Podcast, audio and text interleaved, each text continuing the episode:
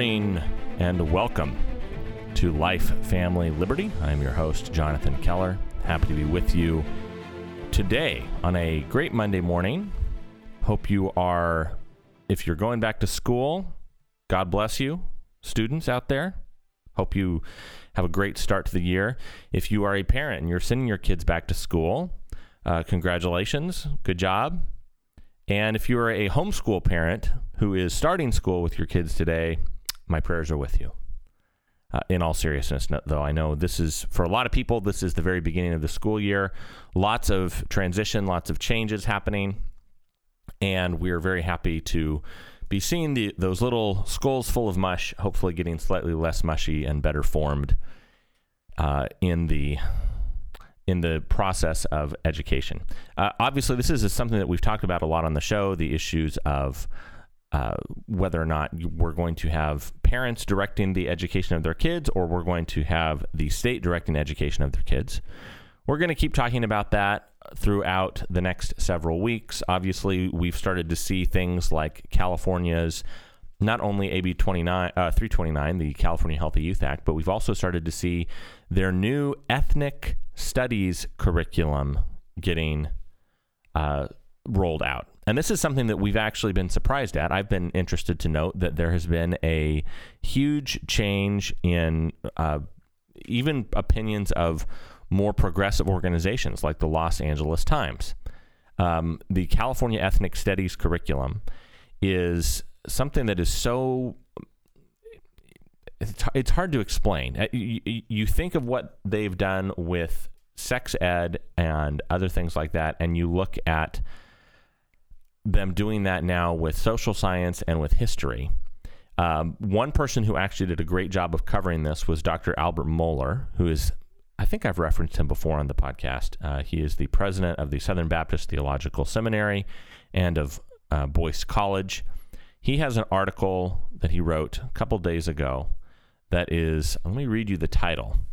Um, it is Herstory, Cis Heteropatriarchy, and the Remaking of America. A new curriculum emerges in California. Now, I, I want to read that title again because this is so complicated and so convoluted. Um, Herstory, Cis Heteropatriarchy, and the Remaking of America a new curriculum emerges in California. So I, I want to just break this down a little bit since we are at the start of the school year and we're talking about the types of things that the legislature is pushing forward. Um, let me read just a couple of the opening paragraphs from this article. And then we'll get a chance to talk with you a little bit more about it over the course of the show. And then we're also going to talk about all of your favorite California topics, including ACR 99, Assembly Concurrent Resolution 99. We'll also have a chance to talk about uh, SB 24, and we'll actually play a little bit of audio from a uh, an event that happened in Sacramento. Our staff member Greg Burt was in Sacramento, and he interviewed some of the people from the rally for SB 24. And we will also talk about just just kind of a grab bag of the rest of the legislation that is still pending before California. But before we do that, let me just pl- let me read a couple of paragraphs from this article. Again, the title, if you're just listening, uh, uh, some of the craziness to come out of California. Her story: cis heteropatriarchy, and the remaking of America. So this is Dr. Albert Mohler writing on August 14th. As millions of American students prepare to return to the classroom for a new school year, it is important to reflect on the centrality of education. Every society understands that education shapes the hearts and minds of its youth, which is why education is always political and often controversial. If you control the schools, you eventually control the direction of the culture. The state of California is now establishing a quote ethnic or an ethnic studies curriculum for public schools, particularly for high schools in the state. The developing story can catch you by surprise, and some might assume this is only of interest to California. But what happens in California schools doesn't stay in California. The state has for decades enjoyed outsized influence on such things as curriculum and textbooks because if a textbook is adopted in California, the nation's most populous state, that book will produce an, an enormous sum of revenue and will, will likely be adopted around the nation. The story demanding our attention is a new state mandated ethnic studies curriculum for high schools. Authorities in California have released what they call a model curriculum. But this is actually a model of what happens when people seize the public schools and turn them into engines of social and moral transformation. The Wall Street Journal drew attention to this curriculum in an article by Williamson M. Evers. The headline reads, quote, California wants to teach your kids that capitalism is racist, unquote. Sounds like an innocuous headline. uh, the article goes on. Evers writes, quote, California's Department of Education has issued an ethnic studies model curriculum and is soliciting public comments on it until August 15th. The legislative legislatively mandated guide is a resource for teachers who want to instruct their students in the field of ethnic studies and was written by an advisory board of teachers, academics, and bureaucrats. Then Evers declares it's as bad as you can imagine. And then Dr. Mohler goes further and says, I'm going to go further and conclude that it's probably worse than you can imagine. So I'm not going to read you everything here. Uh, but some of the some of the ways that this is discussed. Let me go on and read to you a little bit more from this article. Evers quotes, and Dr. Mohler quotes Evers as saying, quote, Ethnic studies is described in the document as the interdisciplinary study of race, ethnicity, and indigeneity, with an emphasis upon experiences of people of color in the United States. So, just as a side note, up front, I don't necessarily have any problem with this specifically. I think it's obviously very good for people in California and around the country to learn about different cultures. I think we we've seen something right now where there's a little bit of controversy uh, that's been happening the last uh, couple of days over something the New York Times is calling the 1619 project. This is an uh, it's an effort to educate people that right now this is the 400th anniversary of the arrival of the first enslaved people to the United States. Um, I actually think that's probably a good thing. I, I think that many people, probably myself included, and certainly many other young people and even older people, probably have a poor understanding of what the experience has been like historically for, as it's called in here in the ethnic studies curriculum, people of color.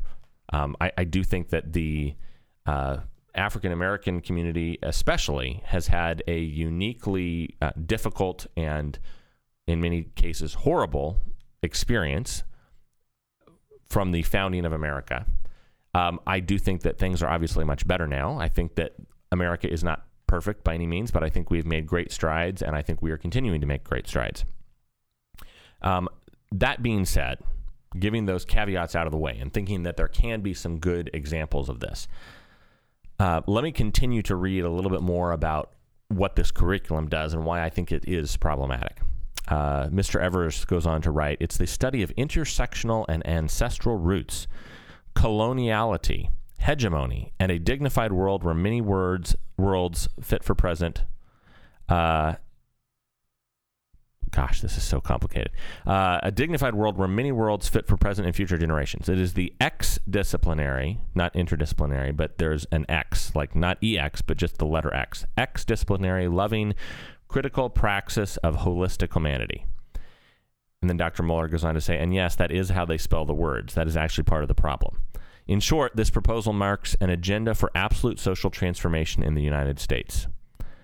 Um, it is oh gosh I, i'm not even going to read you all of these different quotes um, because it is just so incredibly complex and incredibly bonkers um, i'm going to skip down a little bit here and see if i can read just a little bit of the closing section here it is it's worth it for you to go ahead and read this entire article and i probably will try to share the entire article uh, but Dr. Mohler closes uh, his piece here by uh, noting, he says, uh, talking about an editorial board of the Los Angeles Times, he says, quote, the current draft of the model curriculum uh, and headed to the State Board of Education is an impenetrable melange of academic jargon and politically correct pronouncements.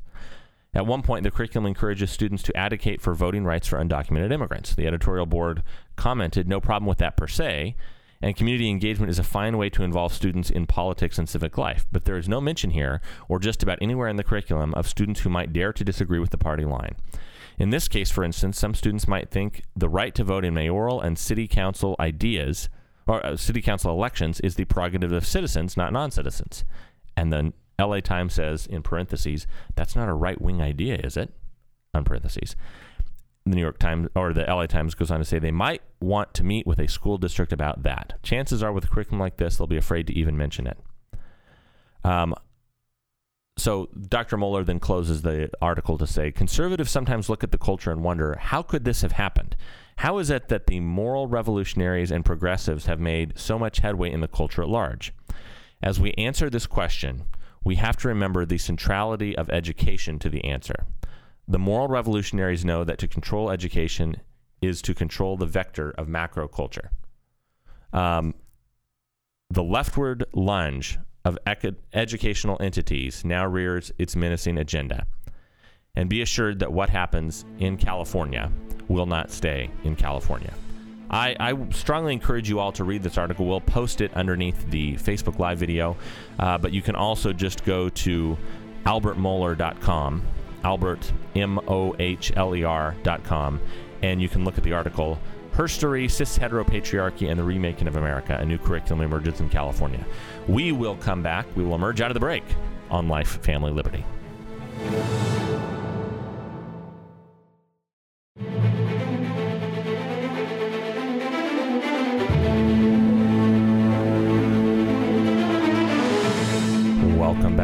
To Life, Family, Liberty. I'm your host, Jonathan Keller. Happy to be with you today on a little bit of a stripped down version of our show. Just me flying solo today, but hope you're all having a great start to your Monday. Had a good weekend, got to celebrate my dad's birthday with some Indian food at home, and enjoyed time with my dad, my brother, my wife, and our little guy Hudson. And if you are listening at home, Hudson, hello. Daddy loves you very much. Hope you're enjoying breakfast with mommy or it's a little bit late, I guess, but you're you're probably still at least eating something. You he slept in a little bit today, so maybe he's still eating breakfast, or maybe he's running around. Well, who knows? I'll find out later. But anyway, um, I wanted to share with you all today. I mentioned that in the title of the show that we're going to be talking about uh, the the craziness that's happening up in Sacramento. So I wanted to start by playing a rally or a little bit of a, an interview. Uh, I know sometimes some of you are driving, you don't get to hear our YouTube videos. Uh, California Family Council, one of the things we do is spend a lot of time up in Sacramento meeting with legislators, trying to engage men and women to talk to their elected officials, to stand up for their values and we were talking specifically about legislation, uh, the abortion legislation, SB 24. And we have some audio from a video. Greg Burt, who is our director of capitol engagement or our capitol outreach director, he was in Sacramento this last week for a rally against SB 24, and he put together a great video. You obviously will not be able to he- watch the video, but you can listen, and he does a really good job of kind of narrating it. It gets right off the bat starting, though, so I'm going to just describe the opening scene before we start it so you kind of have some context. There's a large group of men and women all wearing yellow shirts that say no on SB 24, and there is a woman with a bullhorn and she is kind of the subject of the video. Her name is Michelle LaMonica, and she is talking about her near abortion experience. Well, what does a near abortion experience mean?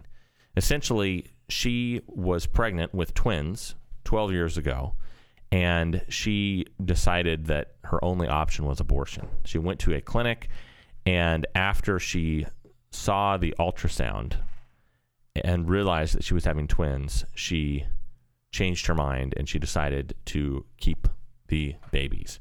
So she has a very strong pro life conviction. We're going to let her story kind of speak for itself, and then I'll come back at the end of this segment with some closing thoughts, and then we'll continue on. So here is Michelle LaMonica as interviewed by Greg Burt. Do we fight SB 24 with all our hearts and all our minds?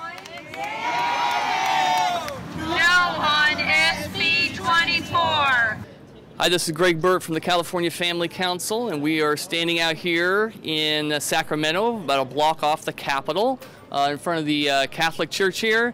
And I'm standing here with uh, Michelle LaMonica. Yes. And um, she is a pro life activist. Uh, just recently got involved in politics, and she has planned a march today against a particular bill called SB 24.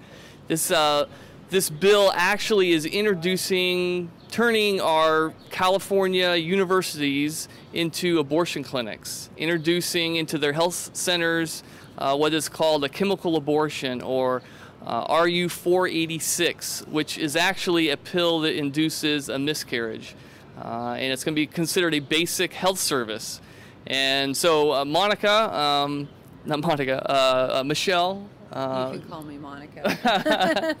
as long as it starts with an M. Hey, uh, why don't you tell me a little bit about how you got involved in this fight? I got involved in the fight when I was invited to a hearing at the state capitol in Sacramento on June 25th. Okay. Wynette Sills, the pro life activist, invited me to the hearing. Yeah. And I was confused. I was discouraged. I was listening to information that was erroneous in regards to SB 24 and watching these innocent college students hear this information. And I just wanted to stand up and, and cry out to them and tell them the truth about SB 24, but I was not able to. I was only just supposed to say if I was in favor or in, or in opposition. That's right. And so you decided to throw a march uh, around the Capitol today. So why don't you tell me about that? How did that come about?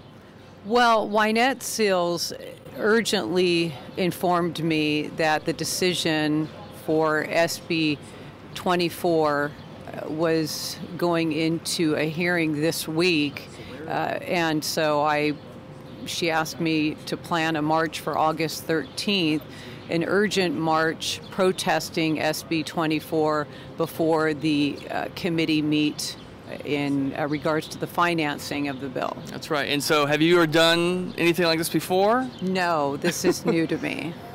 Do we love our unborn? Yes! Do we fight SB 24 with all our hearts and all our minds? Yes!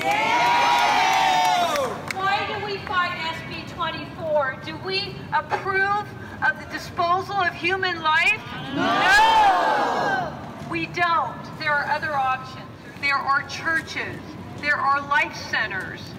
There are so many resources, and we want to help them. We want to embrace them. We don't want to judge. We are here to love and support our California families. How many of you want to be taxed on this abortion bill? No. None of us want to be taxed. Not on my dime. Not on my dime. Tax me to help the homeless. Tax me to help social services. Give me an amen. Give me an amen. Great. Well, tell me a little bit about your own, um, you know, near abortion story, because I know that's really m- made you passionate about the issue of abortion. And I had a near abortion situation. I had an unplanned, uh, I had an unplanned pregnancy. Um, I was raising a teenager all by myself. I was scared. I was alone. I had no idea of resources available financially or otherwise to help me. Uh, my parents uh, said, please don't call us for help. Uh, so I was scared. I was afraid of losing my job. Um, I went to an abortion clinic and made the appointment for an abortion. Uh, I felt that it was my moral obligation to inform the father uh, of my plans to terminate my pregnancy. Uh, the father urged me to get a second ultrasound. If For some reason, he felt that I was having twins because my mother is a, a twin. I went the same week to get a second ultrasound, and it did reveal identical twins. And I informed him, I felt that it was my moral obligation to inform him. And he said, I want my babies. I, I want my babies. Please do not have an abortion. This is my family. This is our family. And from that moment on, I decided to keep my twins, and it's the most joyful experience I've ever had in my life. The love, the the unconditional love. They tell me how much they love me, appreciate me, and the, the hugs and the kisses. And I, I have a beautiful family, and I, I'm so grateful that I kept them. And you have pictures, right? I have pictures. Why don't you show the camera here some pictures? This is us at my mom's birthday party. And your sons are how no- old now? My sons are 12. They love spending time with family. They love children. They're they're so grateful to be alive. They're so grateful that I'm their mother.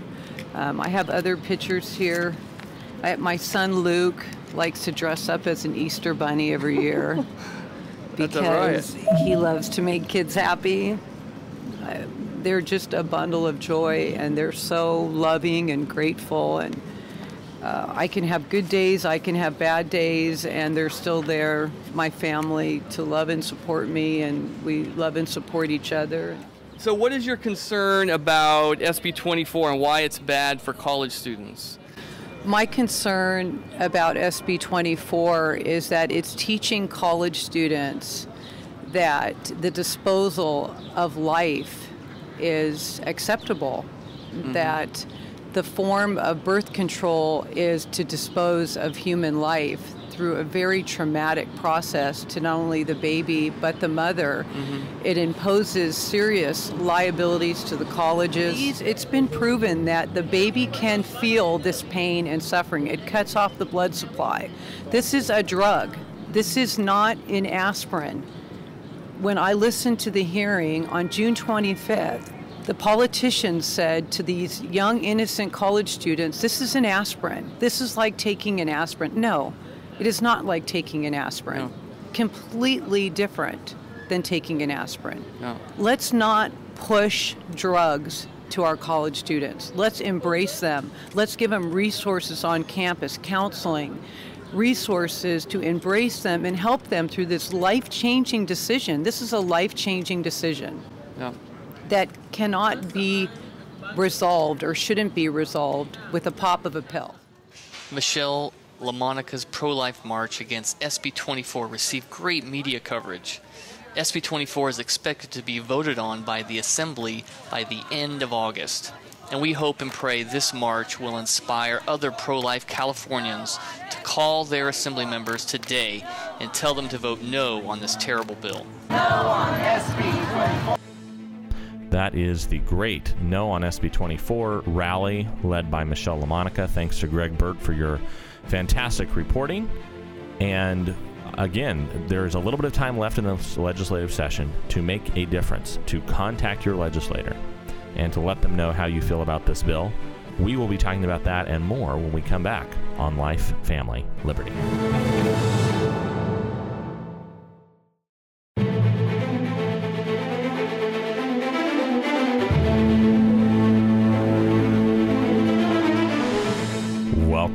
To Life, Family, Liberty. I am your host, Jonathan Keller. Happy Monday morning to you.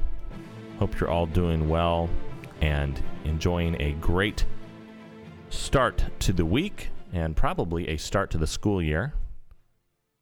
If you are listening from a certain Central California town that shares, I think, a name also with a Southern California town, and you are the official um, masonry lavatory of the podcast, you know who you are.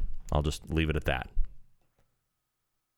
You can email me or text me later when you finally listen to this and you get the joke.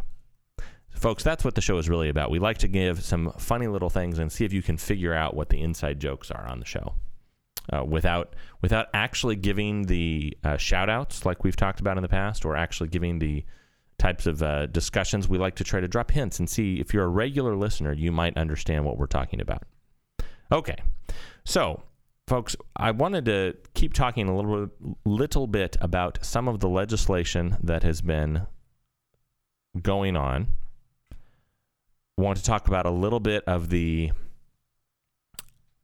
uh, the the pending uh, schedule of bills that still need to be heard before the legislature leaves town. Uh, many of you know they have a we have one of the longest legislative sessions in the country. We start actually in December, if you can believe it.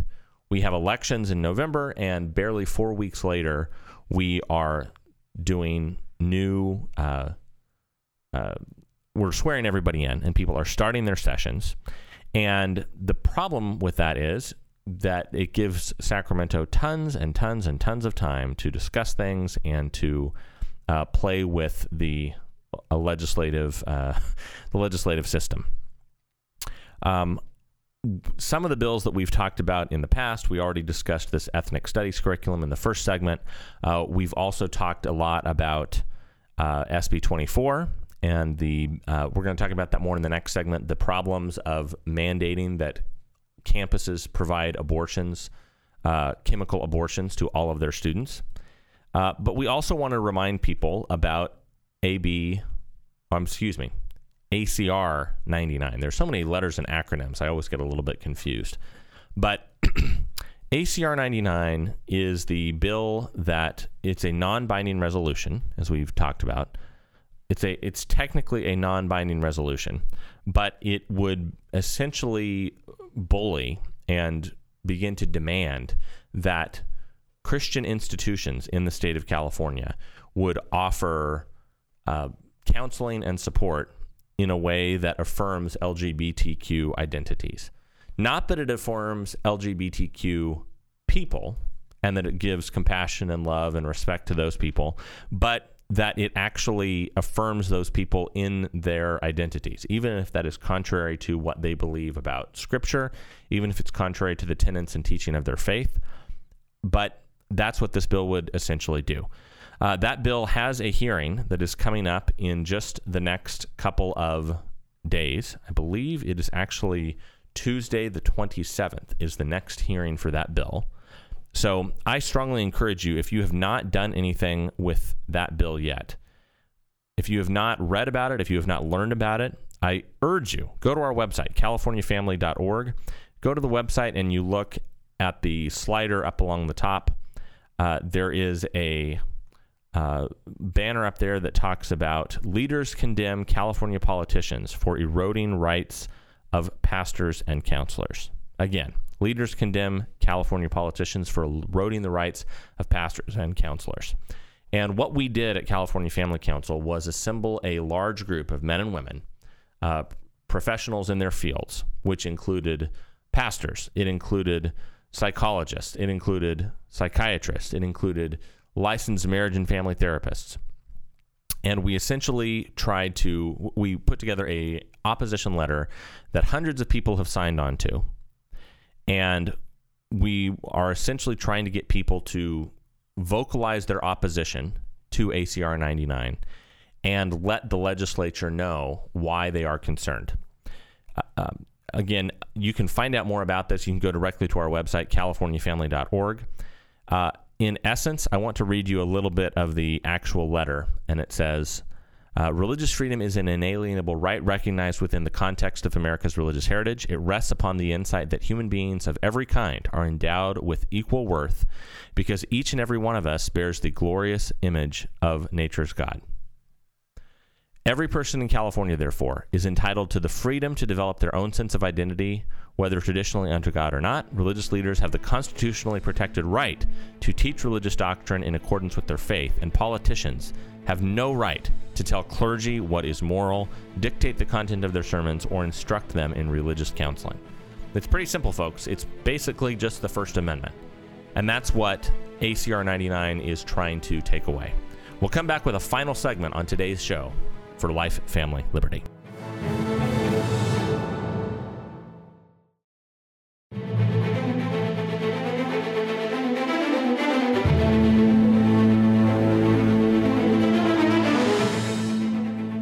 Welcome back to Life, Family, Liberty. Happy to be with you this fine Monday on this final segment. Hope you are all doing well, having a great start to the school year. Uh, folks, I don't do this very often on the show, so I want to make sure that I remind people whether you are listening on the radio, if you are listening on the podcast, or if you are especially at your computer right now, or on your smartphone, or on your tablet, and you are watching us on Facebook Live, I strongly encourage you, urge you, beg you, please go to our website, californiafamily.org. There is a big sign up button at the very top, and it will give you the option to sign up for our newsletter. We only send out about one newsletter per week, letting people know about what's happening in Sacramento and ways you can be involved. I also encourage you, right next to the sign up button is a big donate button. If you would like to make a recurring donation or if you would like to make a one time donation, we really appreciate all the financial support we get. It makes it possible for us to do not just this radio show, but all the educational content we put up on the website, all of our mobilization efforts in Sacramento. And uh, I also encourage you, again, if you're online, it feels silly to say this because on YouTube they always say, you know, smash that subscribe button. So I won't say that because that sounds silly. But I will say, go to our Facebook page, go to Twitter, go to YouTube, subscribe to our channels so that you stay up to date with these videos, with uh, the information we put out. Beyond, you may not know this, folks, but beyond these regular uh, shows that we do on a weekly basis, we also actually do Facebook Live videos from the Capitol sometimes. We also sometimes do interviews with people. We also sometimes do uh, live late breaking news updates. And be, like I said, because we don't like to spam you with multiple emails per day, some of the best ways to stay up with the late breaking news is to follow us on those social media platforms Facebook, Twitter, YouTube. Facebook is very simple. You just go to facebook.com slash California Family. Twitter is also simple. If you don't have a Twitter account, you really should get one. It's easy. Just go sign up for a Twitter account. Twitter.com slash CA family, like the letters CA. That's our website there. And uh, YouTube is a little bit trickier because they don't let you have a nice, easy URL. But if you just search in the YouTube search bar California Family Council, you will find us. We're right up there. So I wanted to remind people that coming up very soon, there's going to be a vote on not just ACR 99, but also on SB 24. Uh, if you've been listening on the radio, you know that SB 24 is the dangerous bill that would mandate campus uh, clubs across the state of California, uh, specifically the uh, campus uh, campuses, the health centers, excuse me, campus health centers across the state of California. Uh, all across California would be mandated to stock chemical abortion medication. Let me say that again. We're not talking about birth control. We're not talking about the morning after pill. We're talking about chemical abortion medication. Let me go ahead and uh, play for you a interview or a, not an interview, but another speech from a rally. This is from Nick Reynosa, who is the Students for Life Northern California Regional Coordinator. He was here in Sacramento, and this is what he says about SB 24 and why he and so many other people from Students for Life oppose the legislation. Good morning, pro life Californians. Can I get all the high school and college age people up here standing with us?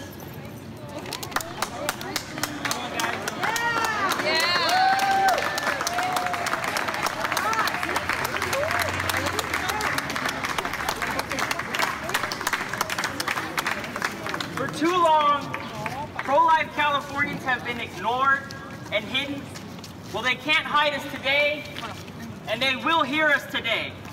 Yes. Just one month ago, a determined group of Californians just like you helped stop SB 360, which was attacking our religious freedom and our consciences. And we're going to repeat that here today. Yeah! Yeah!